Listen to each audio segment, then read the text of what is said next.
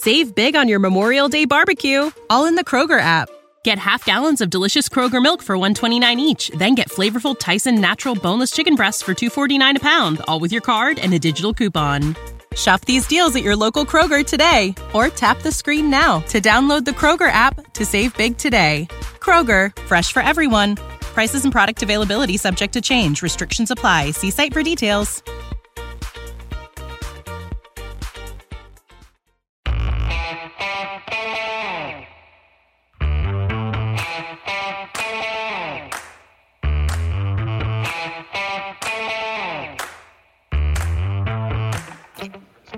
Hi, folks. Welcome to another episode of Film Study. This is Ken McKusick. We're back for part two of our discussion with the defense with Jonas Schaefer. Jonas, how you doing? Good, Ken. How you doing? I'm I'm doing well. I have to ask again. It's it's part of the rules of being a you know host. Sorry, we just you know it's just been a minute or so since we stopped stopped talking for this first episode. but I, I do want you to go back and and download that first one. Jonas, uh, exceptionally cerebral guest, has a lot of interesting things to say about the Ravens defense as it's constituted. Uh, studies a lot of different uh, defensive packaging and scheme elements, and and has brought a lot to that to the table in the first uh, episode. So a lot of fun always to talk defense with him. You always want to uh, have someone on who uh, who really wants to kind of mix it up and and and talk about things. And a lot of interesting things to say about uh, about the pass rush in particular, and uh, some ruminations about that. Miami game from 2021 and how awful that was.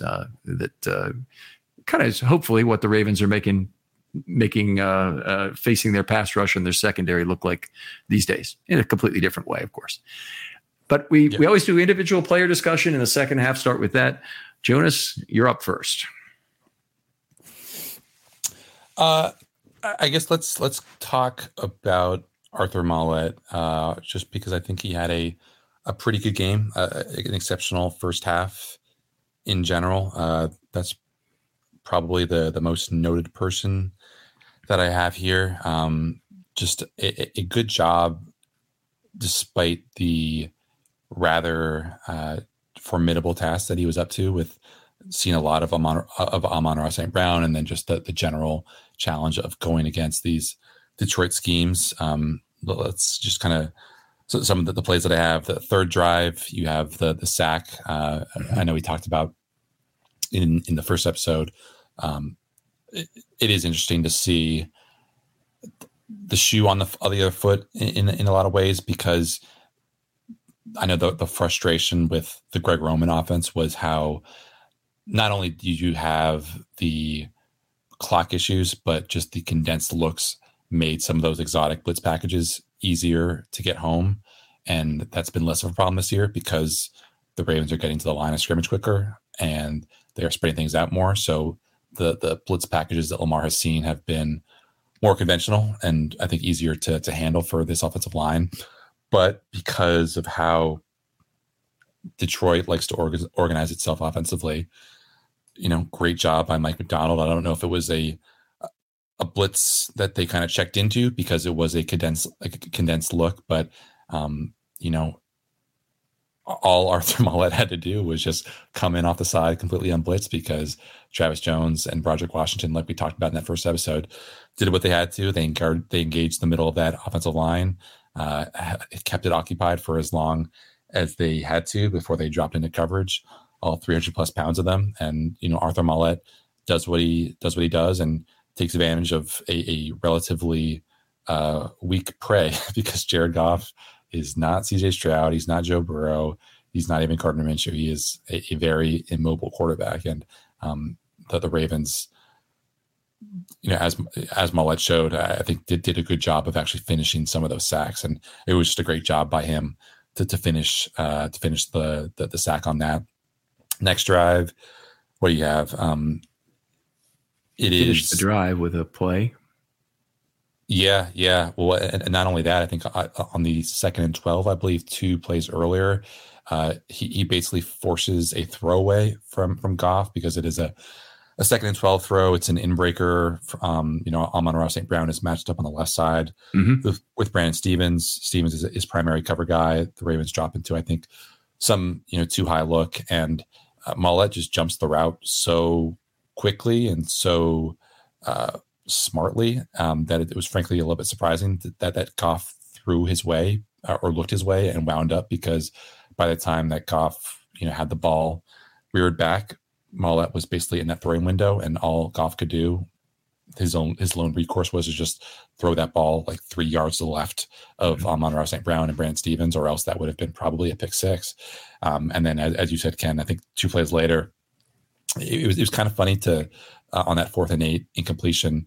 Um, it, it, was kind of weird to to look back at that play because it's um I don't know if Maulet is playing trail technique or or, or what, but it, it, you know at the break in that route Maulet almost kind of comes to a stop as Amon-Ra St. Brown starts to head to the sideline. I, I don't know if Amon-Ra St. Brown was almost playing like a game of chicken with him, where he like he wanted Maulet to, to make him think that he was breaking left over the more open middle part of the field, mm-hmm. um, when actually he was going to head to the corner. But uh, uh, you know, Maulet basically just runs that route for him. Uh, I don't know if you call it like a sail route. I don't know if you call it a corner route, but he was basically in you know, Amon-Ra St. Brown's shorts uh, for for every step of that route, and there was really no place that Jared Goff could put it. So great job by him. Uh, yeah, I think he was one of the stars of that first half. I didn't um, don't have a whole lot of notes on him for, for the second half. Uh, obviously, he was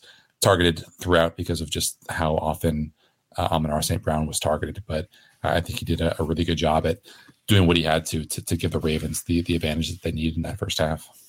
Yeah, late in the ball game, Q4, 513. I have it. it might be yeah, he he was uh, had ideal underneath coverage again.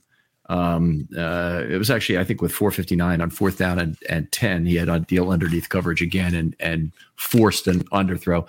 One thing we saw from Jared Goff a lot, Jared Goff is not shy about playing this game as if it's the Pro Bowl. Um, he he grounds the ball as if there's no intentional grounding rule. He'll throw the ball away at the feet of receivers, you know, at, at will. And and frankly, I think that's exactly what they want to see from him. He's not a guy who who is going to be particularly good about avoiding the sack. The one time he tried to avoid the sack in this game, he got pushed out of bounds for a two yard loss and would have been better off throwing the ball away, right. obviously from from from Van Noy. Uh, so he's not a guy you want on the run. He's he's a guy you want to um, protect as well as you can. They are certainly built to do that, and they have to use deception to get him time and space occasionally. Otherwise, the one thing I'm always kind of jealous about that, that Goff can do and Lamar can't. Um, and, and Lamar can do it occasionally, but it, it, it rarely works. Is that the edge defender almost never buys the zone blocking aspect of a uh, zone block left naked boot right play and so they're, they're, the edge defender on the on the on the what would be Lamar's right side is almost always keyed in on Lamar in a way they never let him get away. And with Goff, they're they're they're, right. they're buying the run the whole way. Um, and so he, he he can roll out like Flacco did for many years and and have a good chance to get an ample time and space opportunity, which means he can test the deeper routes that are open to him uh, on that boot. And uh, that, that's something that uh, uh, Goff was able to do one time anyway in this game, but I thought they did a pretty good job of containing that in general. And the Lions actually, I thought they did less in this game of, or sorry, did more of chasing the ball to the wrong, chasing the wrong, the non carrier of the ball after the mesh point in particular. Yeah, it, it, was that they did a they did a great job in general. Sorry, I was just looking at something else, but um, I, I, th- I think one thing that we should talk about if and when we talk uh, about Kyle Hamilton is some of the like the, some of the few concerns that I have just with with this Ravens defense when it comes to some of like the play action and, and motion stuff that that can get this defense a little bit over aggressive and over its skis and and lead to some of the the few big plays that I think we've seen against this this Ravens defense. Uh, well, maybe maybe we jump into that right now. I'll go ahead and and uh, and talk a little bit about Hamilton in this game, who's a little bit of a hidden player. Uh, you know, he's when he's on the back end and he's part of the uh, the, the, the the cover two shell that is going to deny a lot of deep passing opportunities. I mean, it's it's not exactly like Goff is wearing a wristband that says "find 20 on every play, you know, because that's really a lot of respect given to a single high safety. It was really it's really more of a case of you know the Ravens are going to are, are going to have a good chance to be playing a deep zone look where not only do they have two guys back, but they're also going to be looking at you.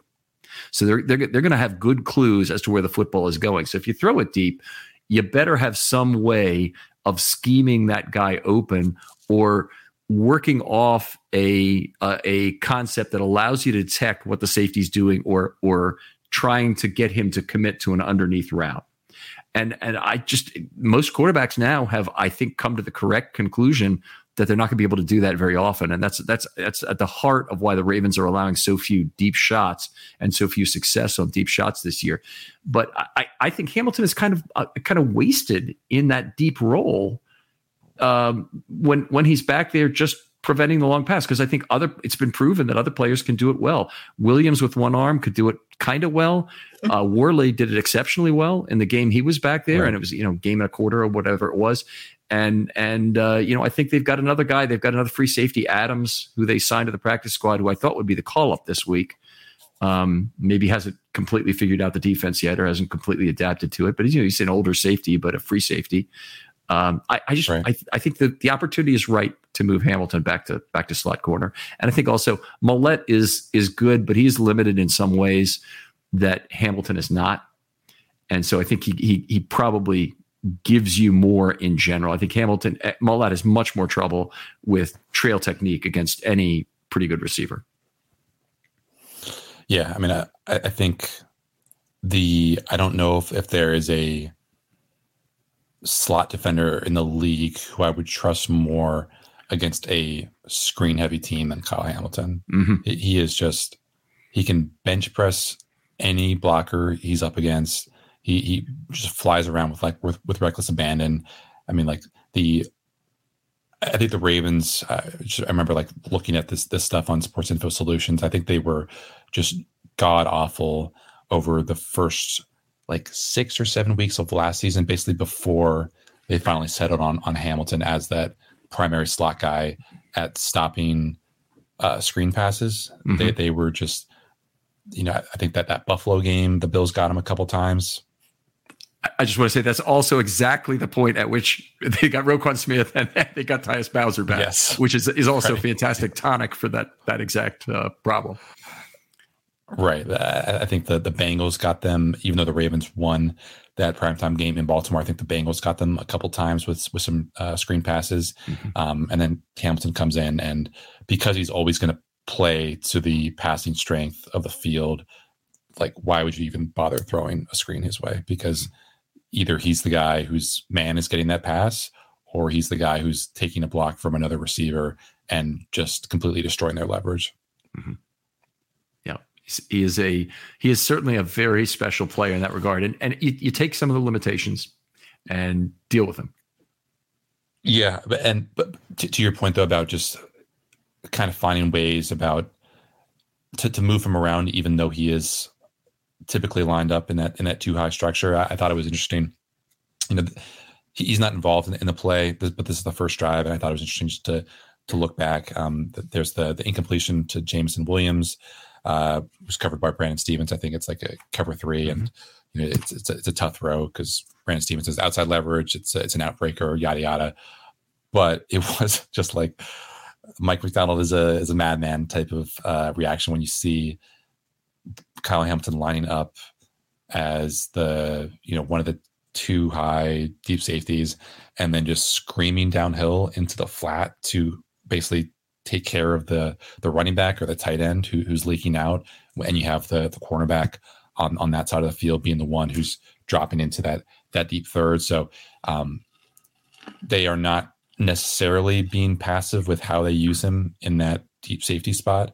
Uh, they are, you know, f- having ways that they're trying to find ways for him to be more dynamic, more, you know, closer to the action. And, and I thought that was an interesting way, even though he obviously had no impacts on on that play. Mm-hmm.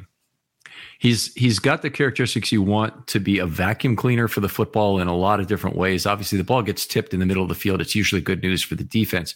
But the Ravens have a particularly bad record this year of converting their passes defense to interceptions. They're near the top of the league in passes mm-hmm. defense. I think they might be fourth, but they're in a like six way tie for eighth with five or six interceptions. And the only guy who's really had any success is Geno Stone, who's four for four in terms of his PDs. Yeah. Everybody else on the team is is two for 37 or something uh, in terms of their uh, con- converting their their PDs. So they've they've had a lot of problems with that. They should be getting more. You get some passes defense to the line of scrimmage. You expect to get some. You get some passes deflected by the by the inside linebackers. You expect to convert some of those, particularly if you're in cover two. Um, so anyway, I, I I wish Hamilton could get more involved, and I think the closer to the line of scrimmage you get him, the better for those purposes. I also think there's other players who play a great center field that the Ravens have had on the team this year, and, and Williams and Worley have, have both been terrific. So anyway, I've kind of I've kind of been around in terms of where Hamilton can help the Ravens most, but I'm back to it being at nickel, and, uh, and I, I, I really want to see him there if they can arrange for it to happen the rest of the year.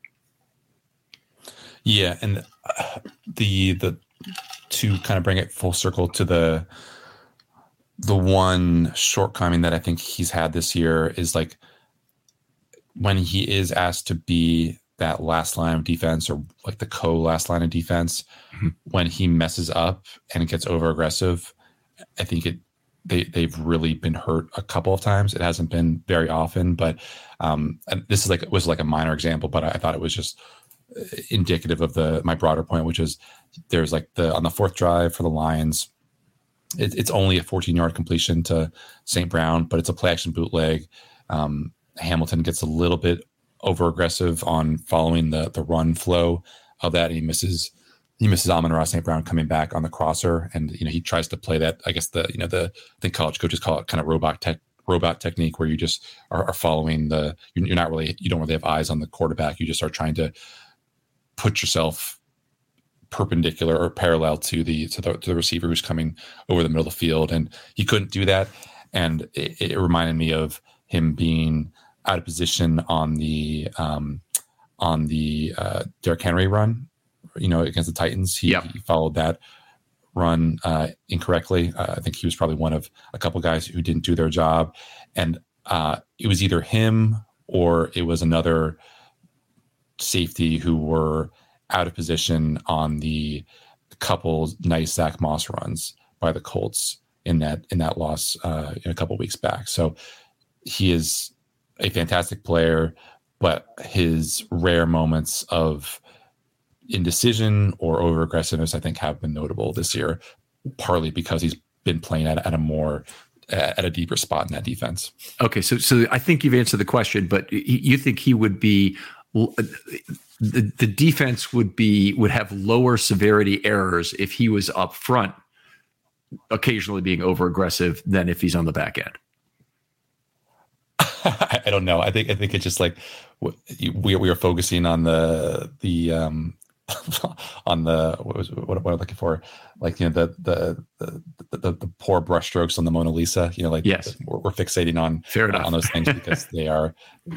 I, I, I just think that you know when, when he messes up, it's notable because you know it's just like the, the the, you know it's like an offensive lineman where you really are only focusing on them when they screw up because the Ravens are so rarely tested downfield. Kyle Hamilton is so rarely tested. I mean, we should we should not acknowledge that he had terrific coverage on that that uh, earlier pass to to Sam LaPorta on that third down, and he just again like kind of ran the route for him. Was playing like 12 yards off coverage, but still was able to basically know the exact step at which Sam LaPorta would would break out to the sideline and and you know was there to to be really in contested catch territory. So um, I think Camel Hamilton is a genius level football player, and I'm sure he'll get smarter. And, and these errors that we're talking about will become fewer and fewer and further, and you know, fewer and further between. But I, I do think it is interesting that the the underlying cause for some of those rare missteps have been like pre-snap motion or players being, you know, not where you typically expect them to be. All right. Well, let's move on to another player. Who you got? Do you want me to go? Uh, I kind of went with Hamilton. It's it's up to you. I think. Okay. Yeah. Sure. Um, I, I guess I'll, I'll, go with, uh, with Marlon Humphrey. Um, he, according to Next Gen Stats, was targeted just four times, uh, allowed two completions for five yards. Uh, he obviously had the uh, pass interference or the you know defensive holding penalty or whatever it was, which to to me during the game and again looking at now seemed pretty soft. Um, I think it's been a very after you know a, a rough reintroduction to the NFL with that with that Pittsburgh game has been uh, pretty dang good um, th- these past two weeks. Uh, he, he, didn't allow a single completion in that Titans game, and for him to go from no completions allowed to two completions allowed for five yards um, was I think it's a step in the right direction. Uh, you know, you, you, worry about you know these guys coming back from foot injuries, um, how they're going to respond. Uh, Devin Duvernay, for one, I think we can point to as like a guy who hasn't gotten back that burst that that he had before that that foot injury last year. Um, I think the Ravens did the right thing ultimately by you know being patient with Marlon and making sure that he was totally comfortable and getting up to full speed. I don't know if he's there completely yet, but he, he looks pretty good. Um, it was interesting to to go back and, and watch the all twenty two and see him show that physicality. I mean, they're they're the uh, the the Marvin Jones replacement that the Lions uh, threw out there. Uh, what was his name? I think he, Antoine Green. Yeah, he was end, just yeah. he. he so is he is he a tight end? Because I think uh, he's listed as a tight end on the Detroit roster, I believe. So uh, okay. we looked. At, no, no, I'm wrong. He's a he's a wide receiver. Six two one ninety nine. Okay, yeah. All right. He he was just like a, a baby deer out there. He was at the slightest bit of contact, whether it was from Marlon jamming him or Brandon Stephens jamming him, just could not absorb the slightest bit of contact. And um, the Ravens obviously like to play that that that press coverage. They like to get up in your face and and make you earn those those those smooth releases. But um, if they are bullying a guy like that, I think it's a good sign for the for the rest of the year when they, they when they face some of these these real thoroughbreds who are on this on this on this uh, on this Raven schedule. I think there's a lot to pull from Marlon's performance that has really really positive portent for the future here. I think that the, the, portent for the future that's that's redundant, right? Anyway, positive portent is is. I don't think you could do a positive portent for the past. yes, no, I mean that would be good. Um, uh, so you have, uh, uh, I, th- I loved his physicality versus the run, and I think that's been good since he's returned. I think that's he's been a good downhill player. Always always done that very well. Uh, always been a guy who could play off his receiver to another receiver, which we haven't really seen yet. Um, we saw him blitz the quarterback twice, get pressure on both occasions as I scored it. Um, uh, the first time he actually just got Goff's sleeve, but that was enough to get Goff turned around and wait, you know, wondering what happened to him, which was, you know, that's distracting is, is exactly what you want. Um, and then the, uh, uh, you know, in, in, coverage, he obviously had his best game by far since he returned. And, and I, the, the last thing I'll say here is that it's a really good sign and kind of an embarrassment of riches for the Ravens now that they don't have a place for Rock Ya-Sin or Darby, and I'm not even sure which one is the third yeah. cornerback at this point. And Stephens is taking every snap, and and uh, um, Humphrey's taking every snap before the retirement, of course, when they got all their number twos onto the field, including JAD and and uh, Ya-Sin and and Darby. But you know, Ya-Sin and Darby were extremely serviceable in these first few weeks of the season and got the Ravens through. Stephens has been an Iron Man who's probably played more snaps than any other Ravens player on defense right now. It's very close. I, he had played all of the snaps before this game and he missed some snaps, but Queen and, and Roquan missed some snaps also. So I think it, it, it, it kind of evened out. He's still got the lead. He is, according to Pro Football Reference, at 478, which is seven more than number two, Patrick Queen. There you go. All right. Uh, so anyway, they, they've um, uh, they, certainly uh, uh, I think seen the progression out of Humphrey that I think will take him to the right place. Uh, at least I hope so before it's over.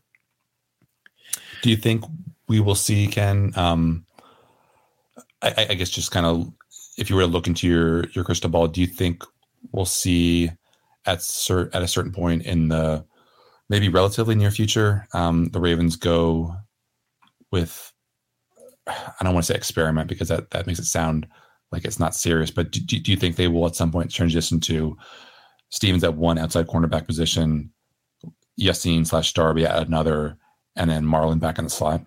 Um, I think they've got better options now. You know, if I'm if I'm looking at, at the general elements of physicality, size, you mentioned the ability to bench press an opponent. You know, I'd go Hamilton there first. And one thing, here's here's the wild card in here, and I've thrown this out there. I don't know if this is a realistic possibility or not, but I think he'd be great at it. What if you put Marlon on the back end?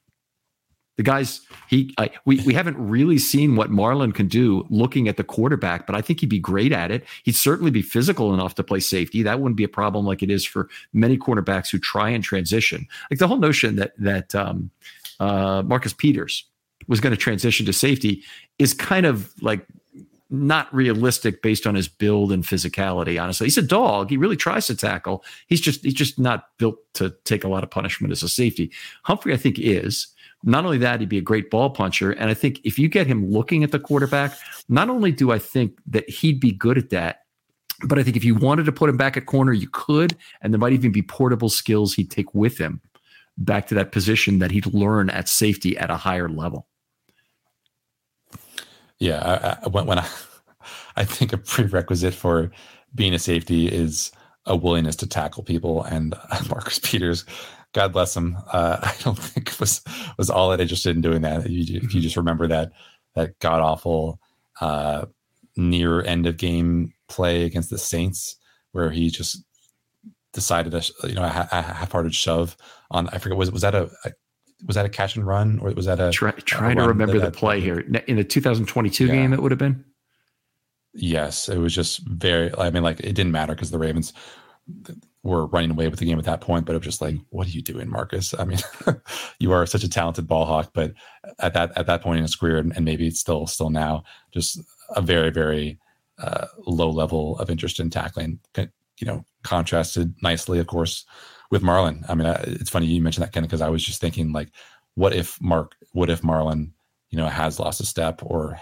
did lose a step? And I, I think you're right that they could very easily in the future, you know, move him to, to safety if, if that's what they saw as best for the team. And that was something that he agreed with, with for, for whatever reason. Um, I mean, like the, the goal under Wink Martindale, I don't think it's been restated in as uh, pop culture uh, infused terms, um, or even like just kind of you know uh, universal terms as from Mike Macdonald was like to, to, build a basketball team where you could just kind of have those intercha- interchangeable positions and you could have you know one guy line up at spot A and be able to play spot D.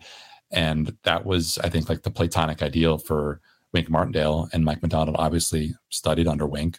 Uh, I think there's probably similar DNA there, and we've seen based on how he's you know asked linebackers to run with guys in coverage, based on how we we've seen him, you know, have these 330 pound defensive tackles drop into these middle hooks. I don't think it's out of the question that you know at, at some point he could ask Marlon to to take on a new role and, and possibly you know be a guy who lines up in a in a deep half at a certain point if that's what it means to make that quarterback hold on to the ball for a split second longer.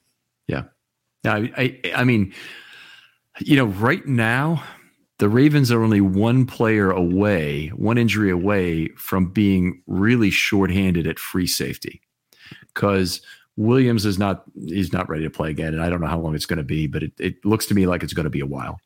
Uh, Stone is obviously in some ways the most important player on the defense because of his center field skills on the back end.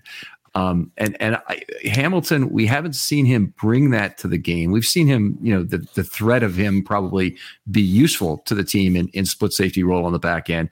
But I, I just I think Marlon would bring a different dimension to that. And you know, you've you've got you've got not only the chance for him to be a center fielder and do those things, but Marlon could also bring you a lot of the punch out skills that you'd really love to have your safety have. Yeah, I mean, just that'd be exciting. It, it, was interesting. I forget exactly. This was just like it was one play, so you don't want to draw too much of a conclusion. But there was a play in the first half I remember watching before I hopped on with you, Ken, where I think it was like a run down, um, and it, it, was not Kyle Hamilton in the box, but it was Geno Stone, mm-hmm. um, who who was lining up closer to the line of scrimmage, which I thought which I thought was interesting. Maybe that was just you know how how the the play that Mike Macdonald had called played out. But uh, it was interesting that it, for at least that one play, they didn't change things around drastically enough. Um, that it was Kyle Hamilton, who obviously a more natural run defender than Geno Stone, being the guy uh, closer to the line of scrimmage as opposed to, to Geno. But um, yeah, I mean, obviously they they they trust Kyle Hamilton enough to to be able to to line up in a spot like that. All right, outstanding. I think it's my turn. Uh, I'll I'll jump ahead. I want to talk about Travis Jones because I, I, I was really high on him during the preseason. I thought he was just playing at a, at a at a very high level, obviously against some second tier competition, but also some t- when the top offensive linemen are out there, he was generally on the field as well. He was he was playing the first half of most games, um, but this game he really had. I think his probably his best game so far. Um, four pressures as I scored it, and they weren't cheapies because he got them against Frank Ragnow, basically. He was the guy he, he, used as a sock puppet pretty much in this game. Um, but I, have a bold Frank Ragnow uh, across the cone for a pressure, swam past Frank Ragnow to tackle the running back Reynolds for RM zero. So that was a really nice that was a really nice play on third and one that brought up fourth and one, which became the interception. Uh, and then on third and three, bold Ragnow into Goff for a quarterback hit. I never actually verified the quarterback hit from the all 22, um, but but it, that's the way it's scored in the game book. And he he, he bowled Ragnow again for a fast pressure uh, into the pocket as uh, as Goff threw a, a five yard pass. He had another bowl of Glasgow, the left guard. Um, those are not lightweights in this league. Those are those are pretty decent offensive linemen, and to get four pressures in a game plus another really nice play against the run uh, is good. He had two of his three tackles were defensive wins. Always like to have that happen. Played 34 snaps. It was a nice game of balanced defensive line play in this game. Some of it because there was some garbage time at the end um, that they really wanted. They, they could afford to play people less, but Justin Madubuike in particular, he's got to play less to be very effective, in my opinion, as a pass rusher. He's he's best when rush when when rested. Fifty nine percent of the snaps last year. I think he'd be much better off playing maybe forty seven to fifty percent of the snaps and maintaining some of his freshness, which means the Ravens need to go to more one three with Pearson Jones on early downs, or you know having Jones in there more on the early downs with other heavies. Yeah, I mean, the thing that I was most excited about to see with Travis Jones and his development, and the thing that was kind of curious about how, about how Connecticut was using him or perhaps overusing him was mm-hmm. like he was playing just an absurd amount of snaps yep. in college, just like 50 to 60 per game, which is an extremely high volume for a college 300 plus pounder. So I, I was uh, pretty gung ho on the fact that like, oh, less will be more with him and you know obviously he had his his rookie year ups and downs. I, I think uh, it was interesting to hear. I believe Michael Pierce on the Lounge podcast with with Ryan Mink and, and Garrett Downing say that like that preseason knee injury that that Travis had really kind of threw a wrench into his development that that first year uh, because do you, do you remember was it was it the game against Arizona where he just had that drive where he was basically unblockable like he, he was just he had a, a takeover series and um, I think that might have also been the game where he got hurt, unfortunately, and you know he needed a couple weeks to to get back from it. And um, he was obviously a serviceable uh, rookie year defensive lineman, which is no small feat in the NFL, uh, especially when you look at just how long it takes for some of these blue chip, high pedigree you know, f- former first round pick defensive lineman to, to blossom. I mean, like Jonathan Allen needed until year four until he was, you know, yep. a, a, really, really good player. Justin Madubuike obviously had, uh, was a ter- ter- terrific sack guy at A and M, but he's only really now kind of fulfilling that promise as a, as a pass rusher. So for him to be where he was last year was, I think, promising. And he came into camp in good shape. And uh, just to, to kind of restate what you said, I mean, if you, if you can get your hands on the the all 22 and you want to look at the quarter four 843 snap it's a it's a completion from Goff to LaPorta for five yards. They, they move the chains but what he does what he does to to to Ragnow is exceptional. I mean he, he's lining up as like the a one tech he kind of hits him with a bit of a a stutter you know the, to kind of throw off his bounce a little bit, and then he just turns him into a blocking shed. I mean, if it's almost like a you, you tip your cap to, to Ragnow that he's actually able to kind of sort of maintain his balance because the power that he's hit with is so forceful to knock him back like four or five yards.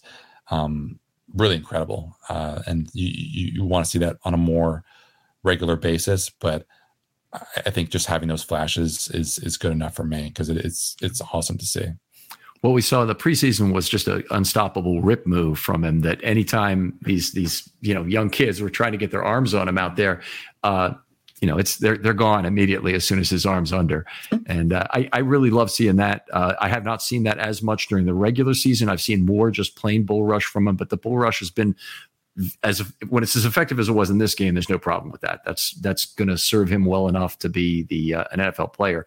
I, I, what was interesting to me was that we really saw the penetrator because it was a really nice swim move to get by Ragnow on that one run stop.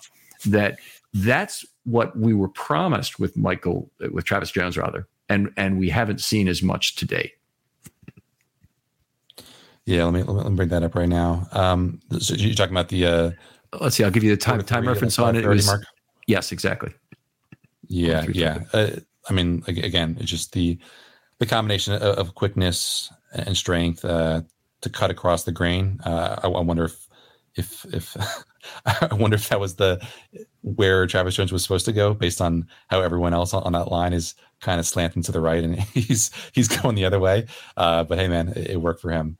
Um, and and once he gets uh, once he gets his, his hands on these guys who are, uh, you know, what like 150 pounds less, they they generally do not go very far. Yeah, yeah. All right, uh, something to be excited about. Who's your next guy?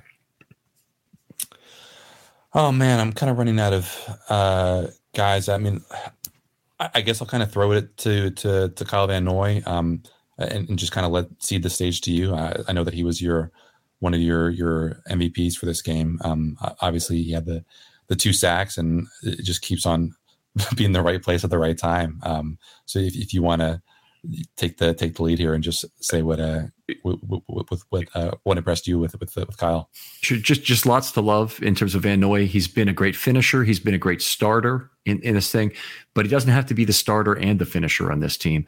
I actually thought they he would be the guy who would be dropping to coverage a lot, but I don't believe the Ravens have really right. used him in that um, thing. I have to go back and, and and look at this to see just how many times has he done it for the whole season. But basically, he's just been he's been creating and cleaning up pressure, and he's had some Mister Almost moments himself where he's missed the initial sack, but but gotten in there, got the quarterbacks turned. 90 degrees, which is usually enough to to finish that play and and end up with somebody else making a play for you. Uh, you know, you want to get it if you if if you can. Otherwise, so Van Noy's only dropped a cover five times with the Ravens, and he's and he's rushed the passer yeah, ninety three. That's, incredible. So that, it's not Bowser. I, mean, I thought he would be like a. yeah. I know. I, I the, the, the comp that I made, and I, am happy to admit I was completely wrong on. And maybe we'll we'll see this. You mm-hmm. know, his, his role change as he gets more comfortable with the coverage and stuff. Was like he would just be the poor man's Tyus Bowser, but right. to, to have him go one coverage snap, one coverage snap, one coverage snap, two cover snaps is I, I would not have bet any amount of money that that would have been the case. Yeah. It's it's uh it's it has not been the case in his career. He's dropped a cover a lot. I want to say he's dropped over a thousand times over the course of his career. I looked it up when when they acquired him, but it's it's some huge number well, of I mean, times he's dropped. Haven't haven't been haven't there been defenses that he's played on where the coaches have been comfortable enough to basically play him as an off-ball linebacker full time or like part time. Yes, they, they, that has happened, and I'm and I'm not saying that, but New England, which is very similar to the Ravens in terms of how they play him, had him right. oftentimes lined up at the edge, and he's had as many as 439 coverage snaps. I'm looking at right now, 1937 coverage snaps, and you're right, it, it it's not the same if he's an off-ball four three or even a weak side linebacker. I don't think he ever played in that weak side role in a in a standard uh, a standard kind of a three four, but I think he's played. Um, I think he has played off ball with with three linebackers in a four three. Yeah, I, am curious to see if he's going to get better, if he's going to stay as productive as he has been, if he's going to recede a little bit. Um, I mean, you you would think that him being in this good shape, uh, despite not having a training camp, despite not having a preseason, uh, would, would lead you to believe that like the, the best days are ahead. But obviously, he was born in 1990, and so was I, and so I, I, I, would not feel great about playing football at age 33. But um, he seems like a very conscientious, smart guy.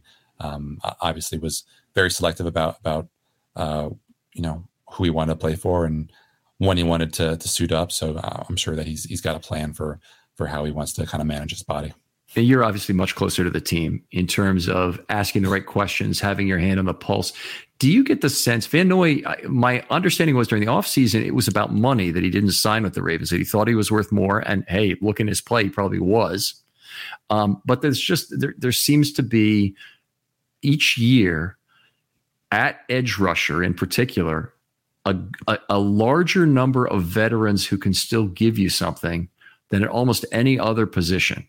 So it's it, obviously elite edge rusher is highly valued in the draft, you know, tremendously. But the Ravens have done very well, you know, zigging when everybody else is zagging in terms of finding guys late. I mean, just over the last two years with JPP and Houston and Van Noy and Clowney, yeah. uh, who are cheap as hell.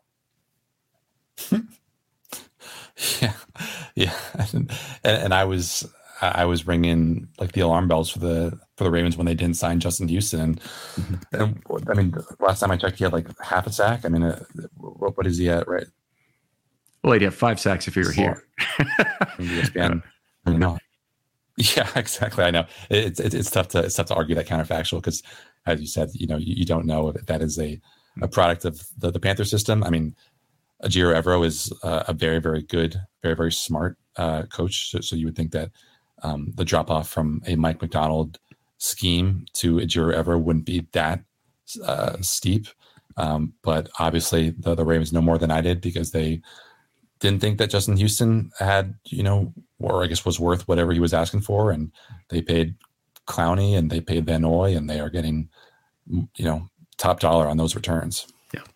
Yeah, they're both they're both. By the way, we had a mailbag question. Why don't we just hit it right now since it was early? But the the the question came, and I always like to give credit to the person who actually asked it. So I'll I'll, I'll find it as we go here.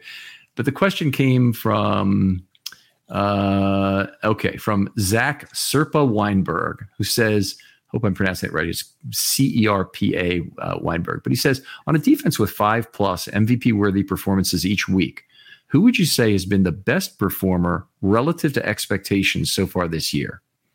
He says, I think for my money, it's Stephens, though Clowney is 1B. Who's your guy?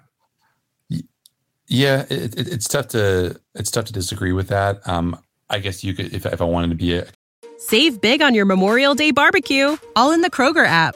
Get half gallons of delicious Kroger milk for 129 each, then get flavorful Tyson natural boneless chicken breasts for 249 a pound, all with your card and a digital coupon. Shop these deals at your local Kroger today or tap the screen now to download the Kroger app to save big today. Kroger, fresh for everyone. Prices and product availability subject to change. Restrictions apply. See site for details. Contrarian, you could say maybe Patrick Queen, uh, because he was last year a you know fringe Pro Bowl type guy, and then you know the there was that next gen the, the that NFL.com next gen stats powered article that suggested that he was in fact the NFL's second best linebacker, and I think if you are getting uh, the NFL's second best linebacker, then the leap from you know maybe Pro Bowl performer to force a multiplier All Pro is is pretty steep. You know, it, it, mm-hmm. it, takes a lot to, to go from being like a, I don't know, uh, like Za'Darius Smith in Baltimore to a TJ Watt in Pittsburgh. You know what I mean? Like that, mm-hmm. there is a, there's quite a gulf. So if, if you want to go with the assumption that Patrick Queen is playing like an all pro, which on certain days he def- definitely feels like he is, then I think you could argue that Patrick Queen ha- has had um, one heck of an overachieving season. But again, uh, I don't think anyone would have, would have expected Marlon Humphrey to be saying, as he did last week in London or two weeks ago, whatever it is at this point. Uh, yeah, Brandon Stephens is playing like a Pro Bowl corner. yeah, just, uh, especially because he wasn't even because he wasn't even supposed to be the corner. Yeah, I, am I'm, I'm really glad that the Ravens have figured out that that's a spot not only where he can help the team best, but I think also is his best position. It's just more natural in terms of being a, a, a physical player there. I'll give you two players who I think are, are might be more above expectation even than Queen, and part of that's probably unfair in my regard because I I had high expectations of Queen, expected that there's no way the Ravens going to be able to sign him, and you know he'll be lost. But the two players that I think you got to look to first is Geno Stone and if you yeah. saw Geno Stone play for Marcus Williams last year, you wonder how they could have ever got by without him because I, honestly, the, the, the step down was just not that much. And Marcus Williams had an insane productivity per snap rate. So that, that's that's my one guy, my number one guy, or or would be one of the two. The other is Michael Pierce. And he has just had a fantastic year at pushing the pocket, at stopping the run. And one of the precepts of what the Ravens have had to do this year in terms of playing the defense they have and never, never being forced out of it is they've got to be able to stop the run with the nickel and six in the box. Usually that means. And the to do that, and it's the hallmark of Ravens history. They've always been able to do it. You got to have great inside linebackers. They got that. You got to have great edge setters. Eh. And you got to have great interior defensive linemen, and they got that. So they've they've really um, Pierce has been one of the really important players in there, and I think he's still one of the most dangerous if he got hurt in terms of how they would replace him. Yeah, and he I think he, he is an object like an object lesson in in terms of how we the media and I guess fans in general talk about or should talk about quote unquote injury prone players mm-hmm. because he, you know, has missed some time with uh with, with injuries, but it wasn't soft tissue stuff. It, it, wasn't a like a shoulder that kept on getting injured over and over again. Mm-hmm. There was the elbow injury with when he was with the Vikings in 2021. Um, I think that there was another minor injury thing that, that he dealt with that wasn't considered major. You know, signs with the Ravens, has a great start, uh, over those first couple weeks. Then he tears the biceps, and you know, none of that to me can suggest that this was a guy who, because of the nature of those injuries, was any more likely to get hurt the next season. Those are just like I don't want to say freak injuries because you're playing football and he's a big dude playing a very very physical sport, but it's not like a knee injury that's going to prove degenerative. I mean, it's just like something you, you get surgery on, then you know you you wait until that bone's healed, and then you know, knock on wood, you are you are back to full strength the the, the next year. So I, I, do wonder if the Ravens you know would have their druthers if, if they would go back and take away that if they would give him if they would have uh, kept the original framework of that three year deal so that he would be on under contract for next year because mm-hmm. I think that would be tremendous value. Obviously, there are a lot of uh, complicating factors at play there with the Lamar Jackson situation and and getting all their ducks in a row in case they needed to match a qualifying offer. But I think if you could have had him, and they, they still might resign him, um, but if you could have had him for next year at like the annual average value of what five point five million dollars, yeah. that would have been tremendous. What what what do you think it's going to take to re-sign him now? And um, I, I, have my own fears about being end of end of career contracts. I really don't like holding that for a player. It's like holding the the uh, queen and Old Maid. You you really don't want to have that. But let's assume that they, that they that they want to have him. What do you think it would take to sign him? Boy, I guess now that I think about it, I don't know if it would be all that much more than than like the the, the prorated version of what they sign him for because you know he has had a good pass rushing season, but he still doesn't have a sack, right? Uh, actually, I don't know that. It's, it's he's been uh, he's been involved uh, in so much, but I could not tell you. In fact, right yeah, if he's got a sack or not. It, it just seems like every single year there are those big, somewhat over the hill defensive tackles who are good run stuffers but don't give you a lot on pass rushing downs who are available in late August, early September, there for the taking, just not wanting to put their bodies through training camp. And, you know, Mike is going to be, he turns 31 uh, mm-hmm. uh, coming up November 6th. So early happy birthday to Mike Pierce. But um, even though he's been a good run stuffer, uh, I just think the, the fact that there's such a premium on pass rush protection and he didn't have a sack last year. Uh, doesn't look like he has a sack this year.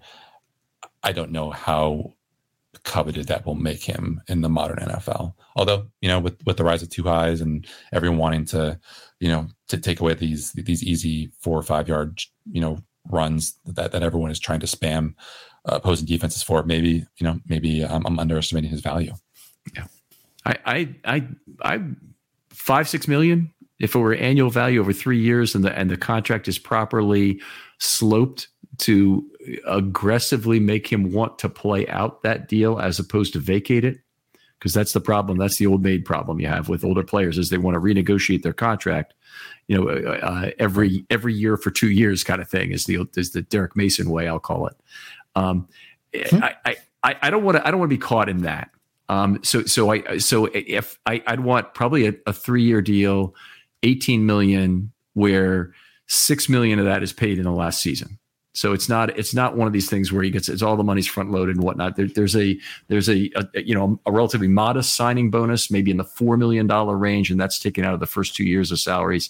You work out workouts as well. You work out incentives as well that could make it more, and and hopefully you could bring him back for for for three more years. And I, you know at his age and and what he does, there's always injury risk with all players, but I think at defensive tackle he's actually a little better.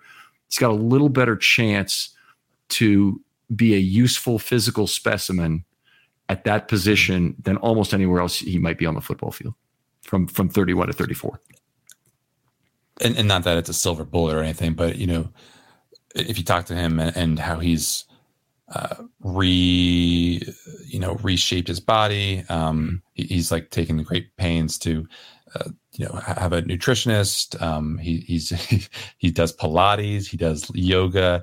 Uh, i don't know how much of that is totally pre- preventative in terms of uh, limiting injury risk but i do think it has some benefit in, in the long haul uh, you know especially just given what he has to put his body through every sunday in the fall. So um, he's in a good place mentally good place physically i know he just you know got married over the summer um, just a, a, very very happy guy, a guy who, who loves to be in Baltimore, who uh, you know would maybe give you that that hometown discount um, if if and when you know he, he you know returns to the negotiating table with the Ravens. So uh, I love to have him around Baltimore. He's a great guy to talk to, and uh, I think he, he's put himself in a position where he can, he can, definitely have a a longer career than, than maybe some folks were expecting when he was uh, going through some some tough times injury wise a couple years ago.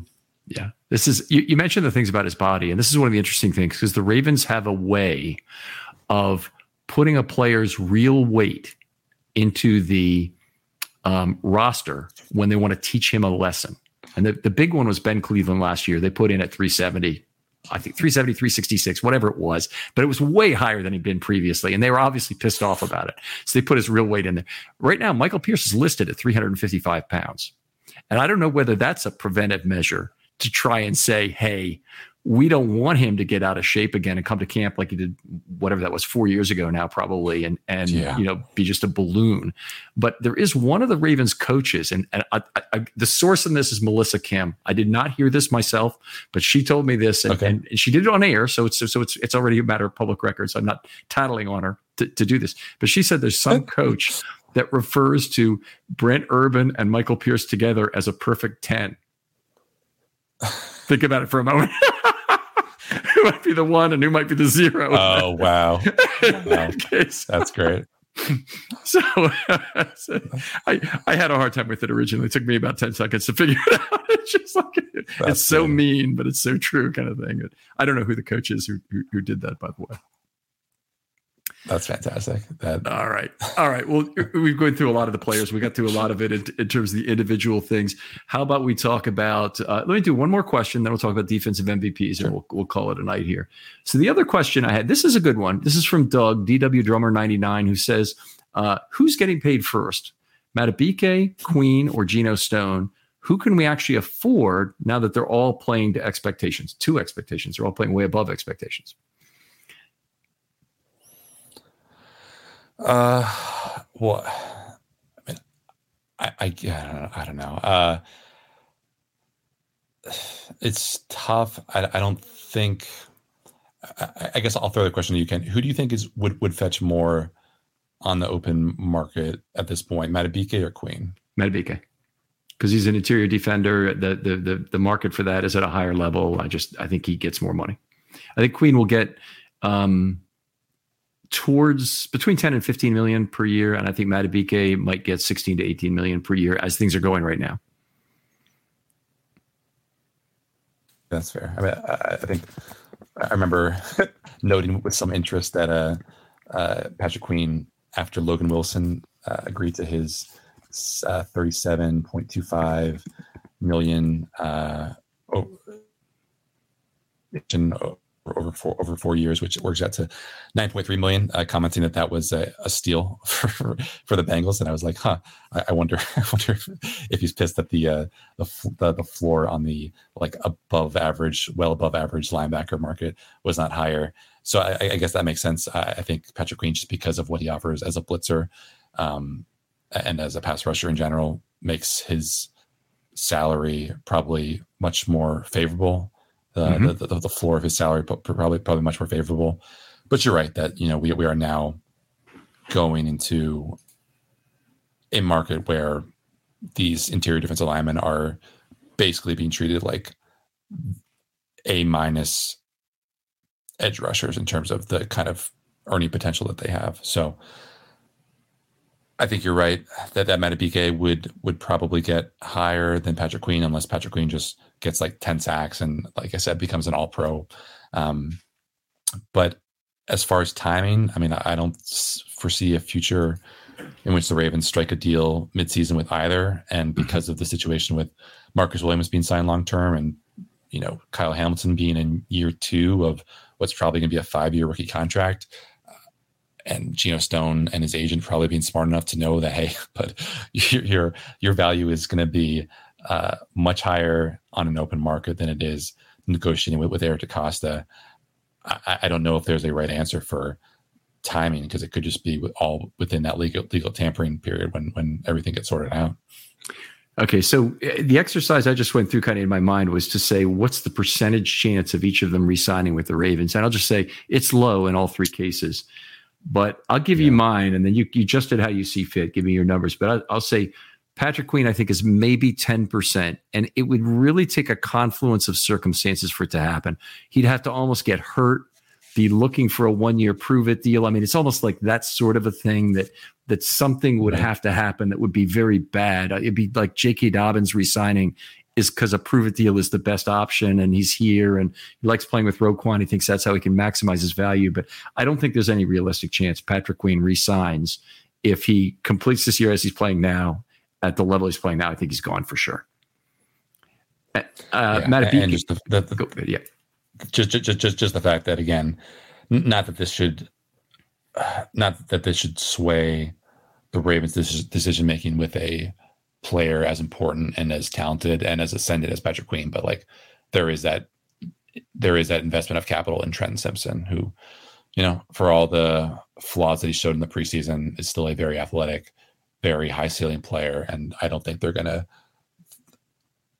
I don't if I'm Eric DeCosta, I don't want to basically throw away a third round pick because um, you know, there, there's a, a chance that I can have Patrick Queen next to Roquan Smith for the next four or five years of my you know GM GM ship. Yeah, you you'd, you'd essentially have to trade Simpson at that point, or you'd probably want to right. to maximize your your return on that. I, I think that um, uh, there's there's another lost component of Ravens' value in terms of franchise management that they're not getting right now, and it falls into their 80 percent of the value at 20 percent of the price notion. If let's say Queen does go out and make 15 million next year, yep. and the Ravens might have to pay him that. Well, think about what five million could buy you. You can have three players at that spot platooning, or certainly two pretty good ones. Uh, and, and I mean by that, a safety who's a big, hard hitting, decent coverage safety on, on your passing downs, and another two down thumper who's there for other downs. Um, it wouldn't be perfect, but it would certainly be um, more than a third of the value at you know a third of the price kind of thing. And so I think the Ravens are missing an opportunity to do that. And I think any t- your, your, your third best coverage safety in virtually 100% of NFL instances is better than your second best coverage inside linebacker in terms of pure coverage skills. I think we saw that with Anthony Levine and what he did for the Ravens for all these years, but we've also seen it for eight other dime backs that the Ravens have had in their history. So it's not like the Ravens are it's a it's a foreign concept to them. And I think they'll they'll try and tap into that value with platooning at the position because they have to figure out how they can save uh, on this second Lamar contract. Yeah, and, and that there's enough you know, to, to your point about just dimebacks that, you know, even though you will probably lose some of that fun flexibility mm-hmm. of having Roquan and Patrick Queen, you know, mug up the A gap on these second and long and third and longs. You know, maybe you can have Jalen Armour Davis or Pepe Williams develop into a competent enough defensive back where, you know, it seems like the the the back four for next year should be pretty well set. Where with you know, assuming Marcus Williams is on the team, where it's Kyle Hamilton, Marcus Williams, Marlon Humphrey, Brandon Stephens. that's a pretty nice foundation to build off of. And if you want to take out Patrick Queen and replace him with a Pepe, with a Jalen Armour Davis, with a you know maybe they resign Maulet or, or whatever, just you know to, to, to make those numbers right, then that's a, a totally palatable solution. Mm-hmm.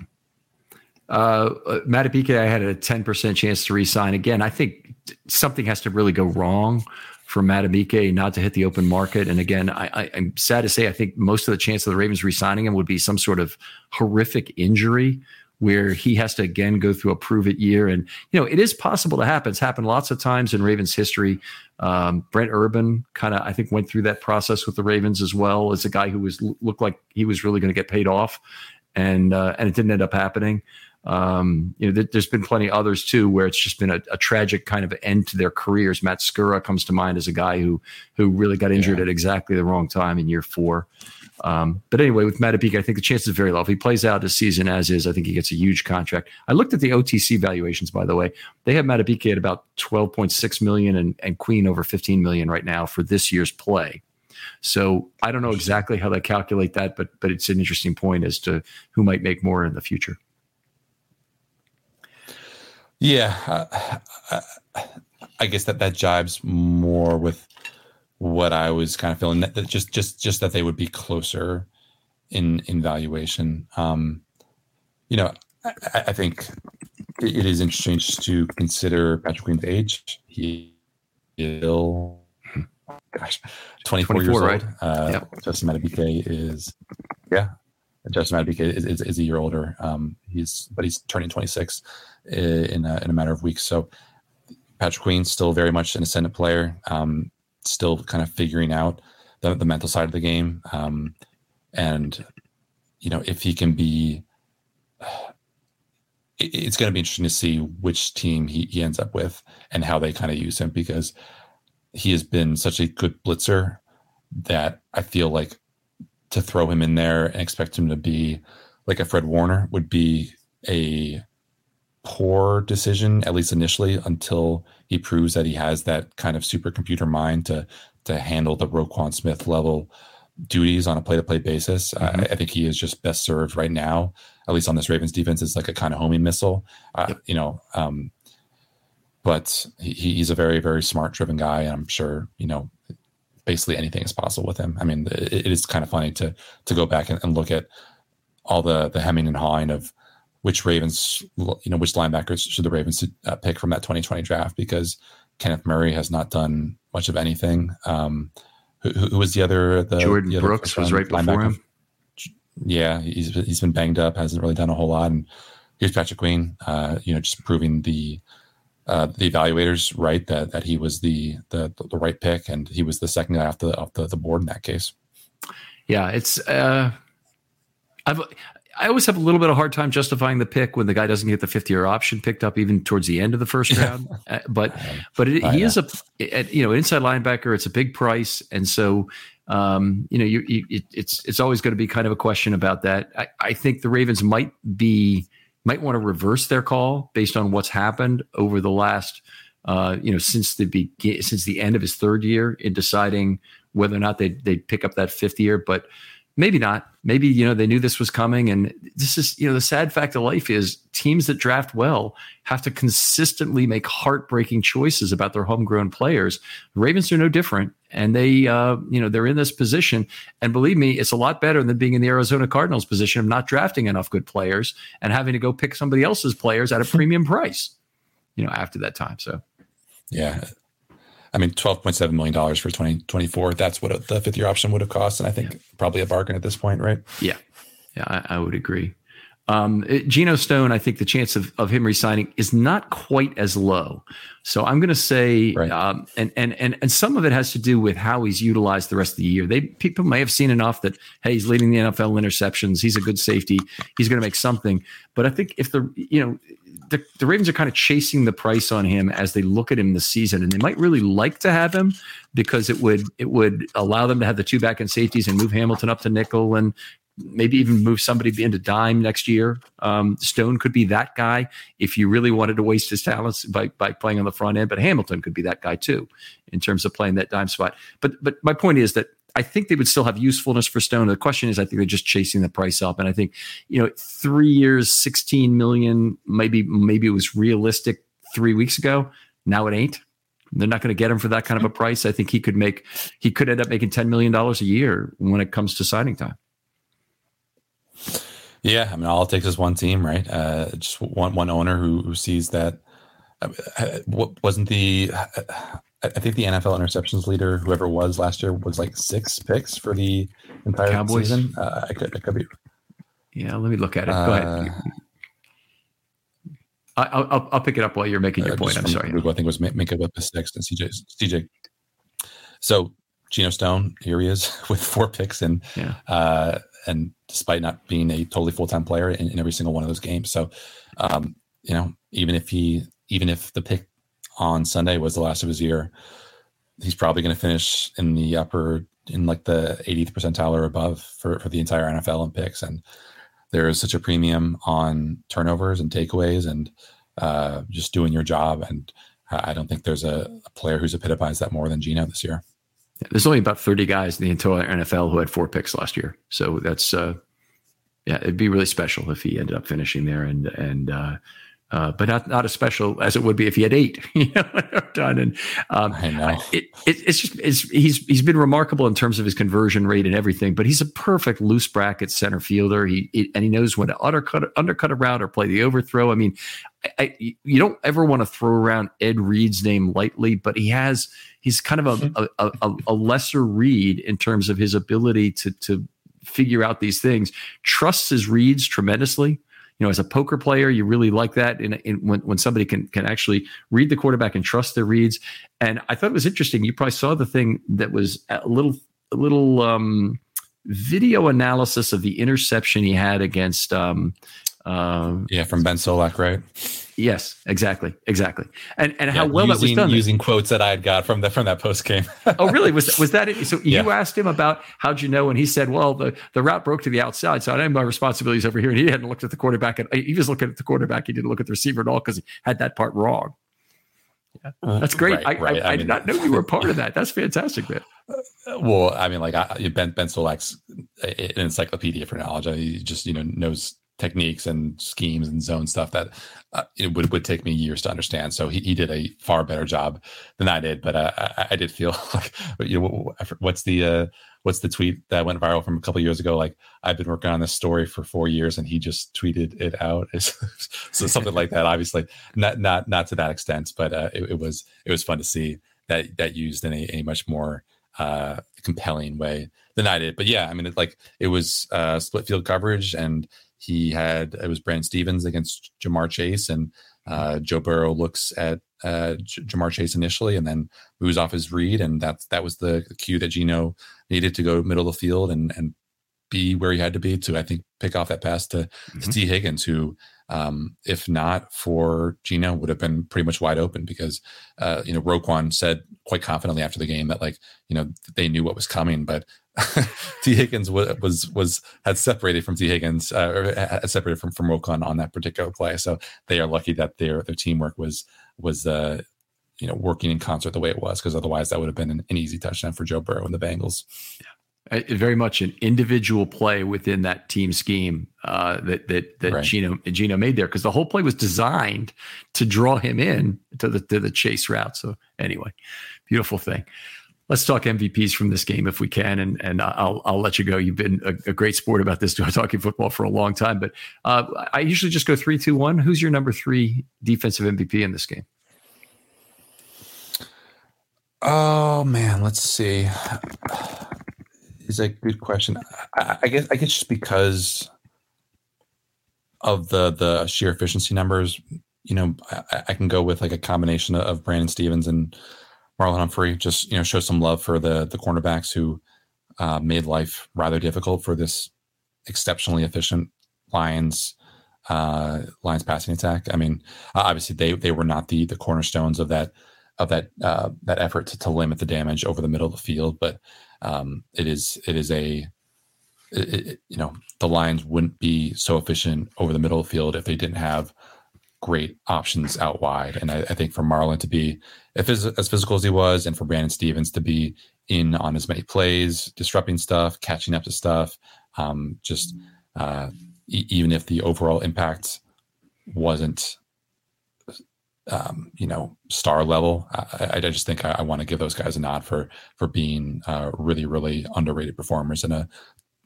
comprehensive defensive effort. Yeah, can't argue with that. Great, great selections. My number three guy is Odafe Oweh, uh, coming back from injury, just a terrific game. I have him scored for four pressures, uh, one sack fumble, and really nice to see him get on the board there. And then also the play you mentioned earlier, the big hold.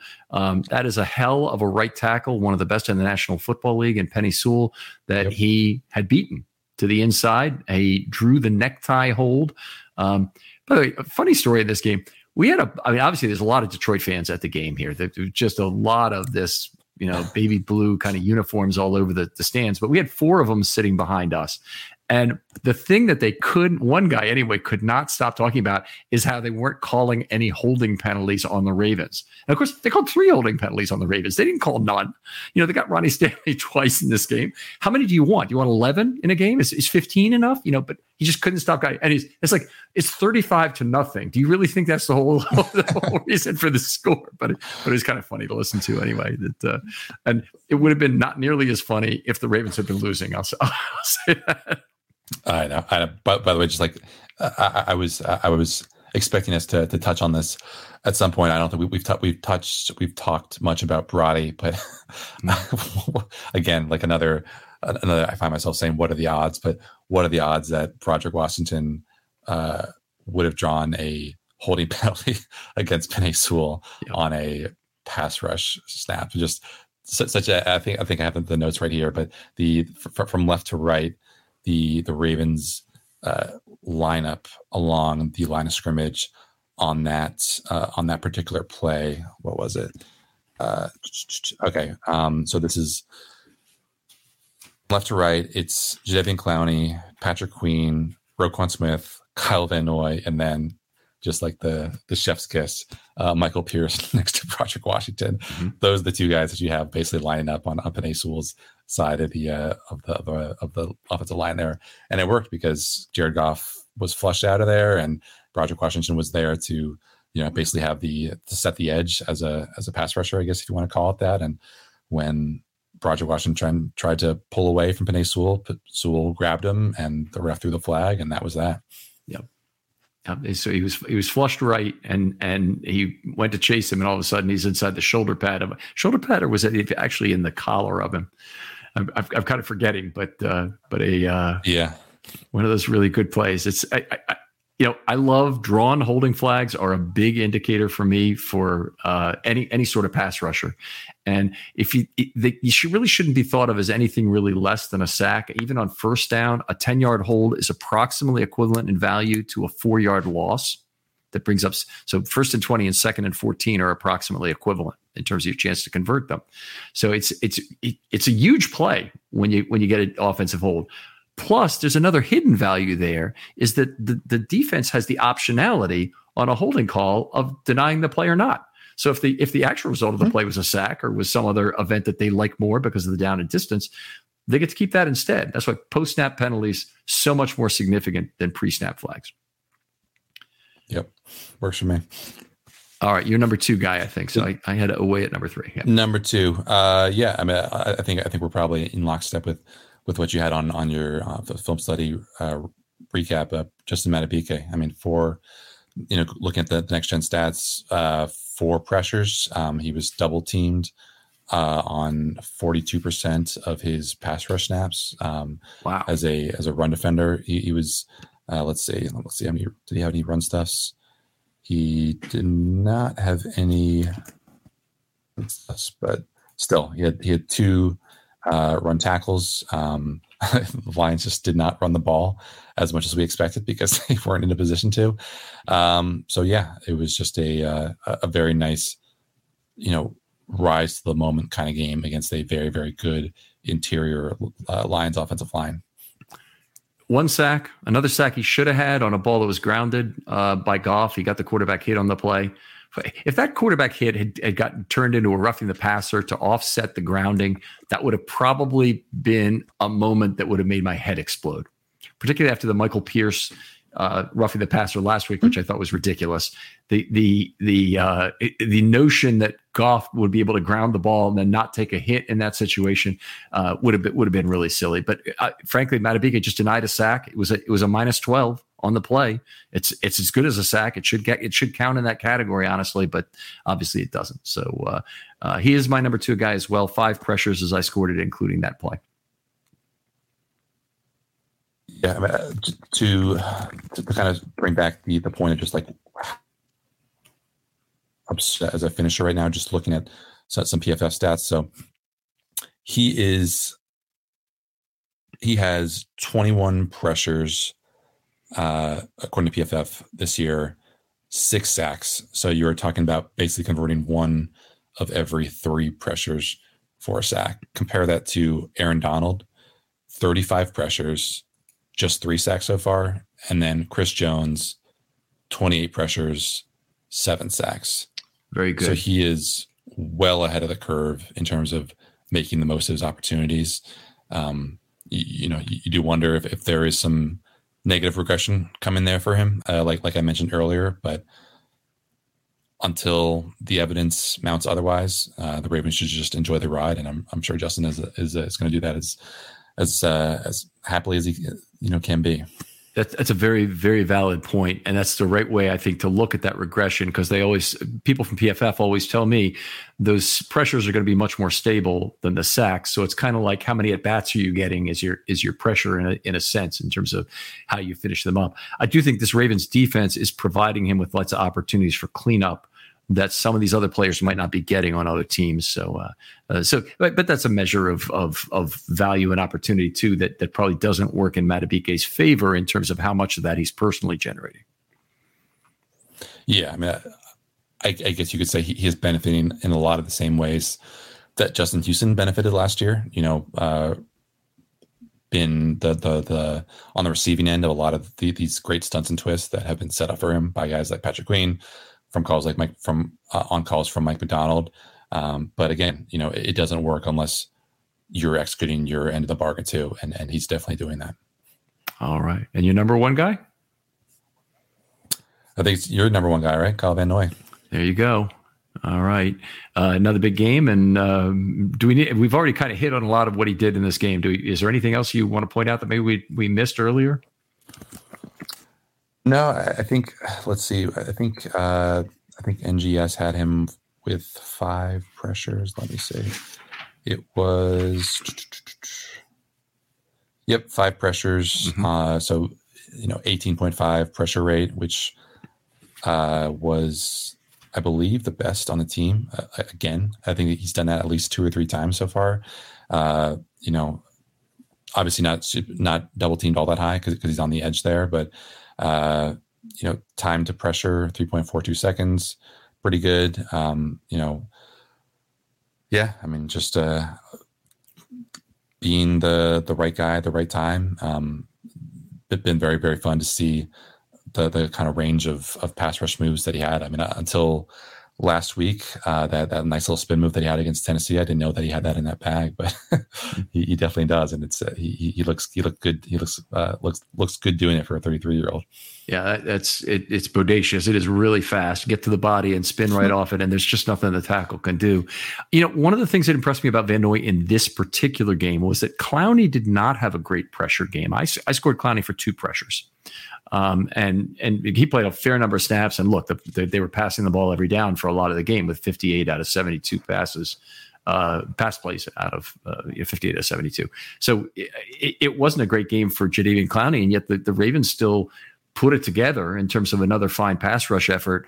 And you know, Van Noy, Madubuike, and Oweh, who are the top three guys on my list, uh, really were the three who who put it together. I mean, they got a you know an Arthur Maulet sack, and they they they had other guys delivering pressure, but those three really put together a great game.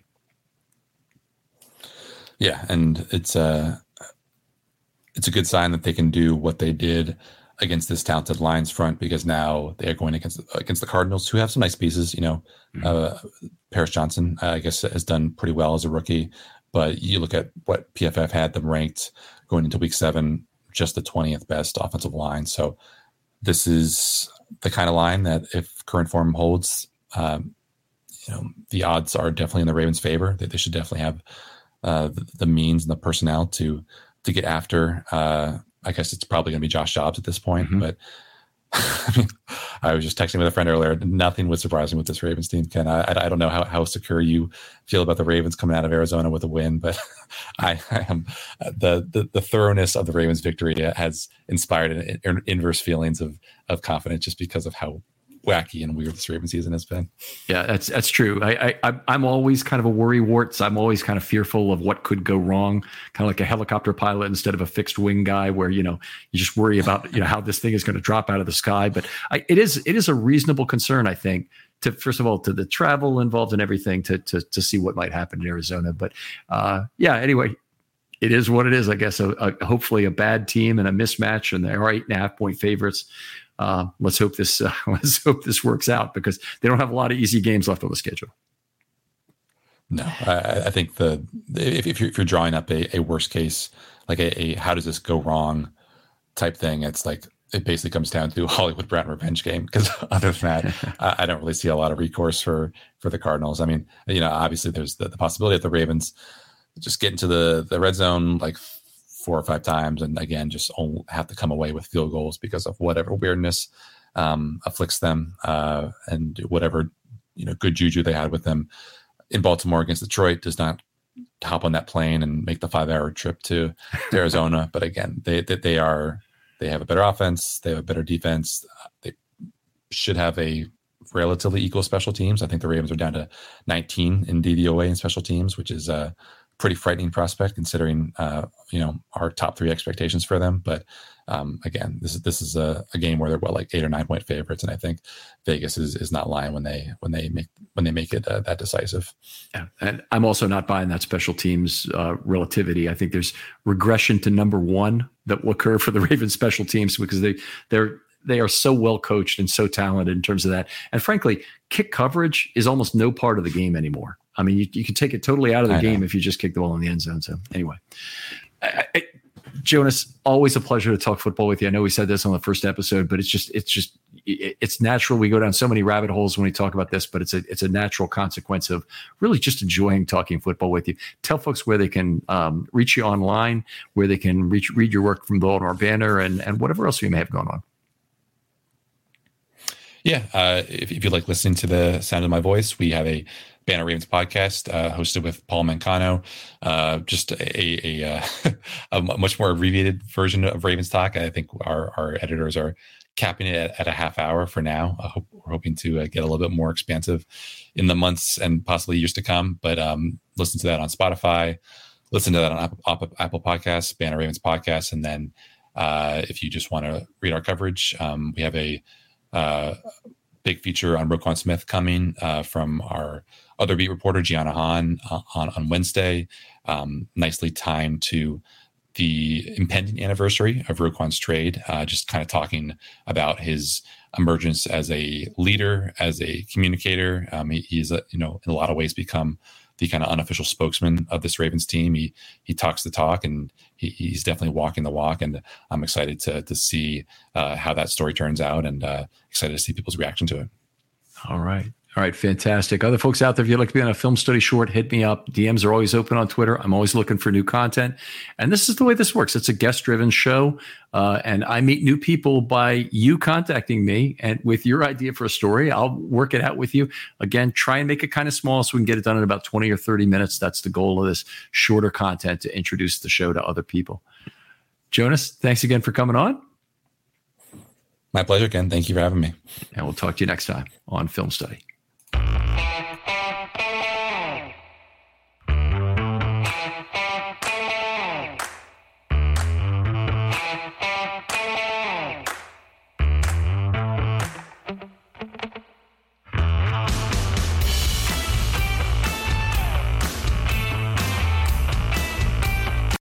Save big on your Memorial Day barbecue, all in the Kroger app.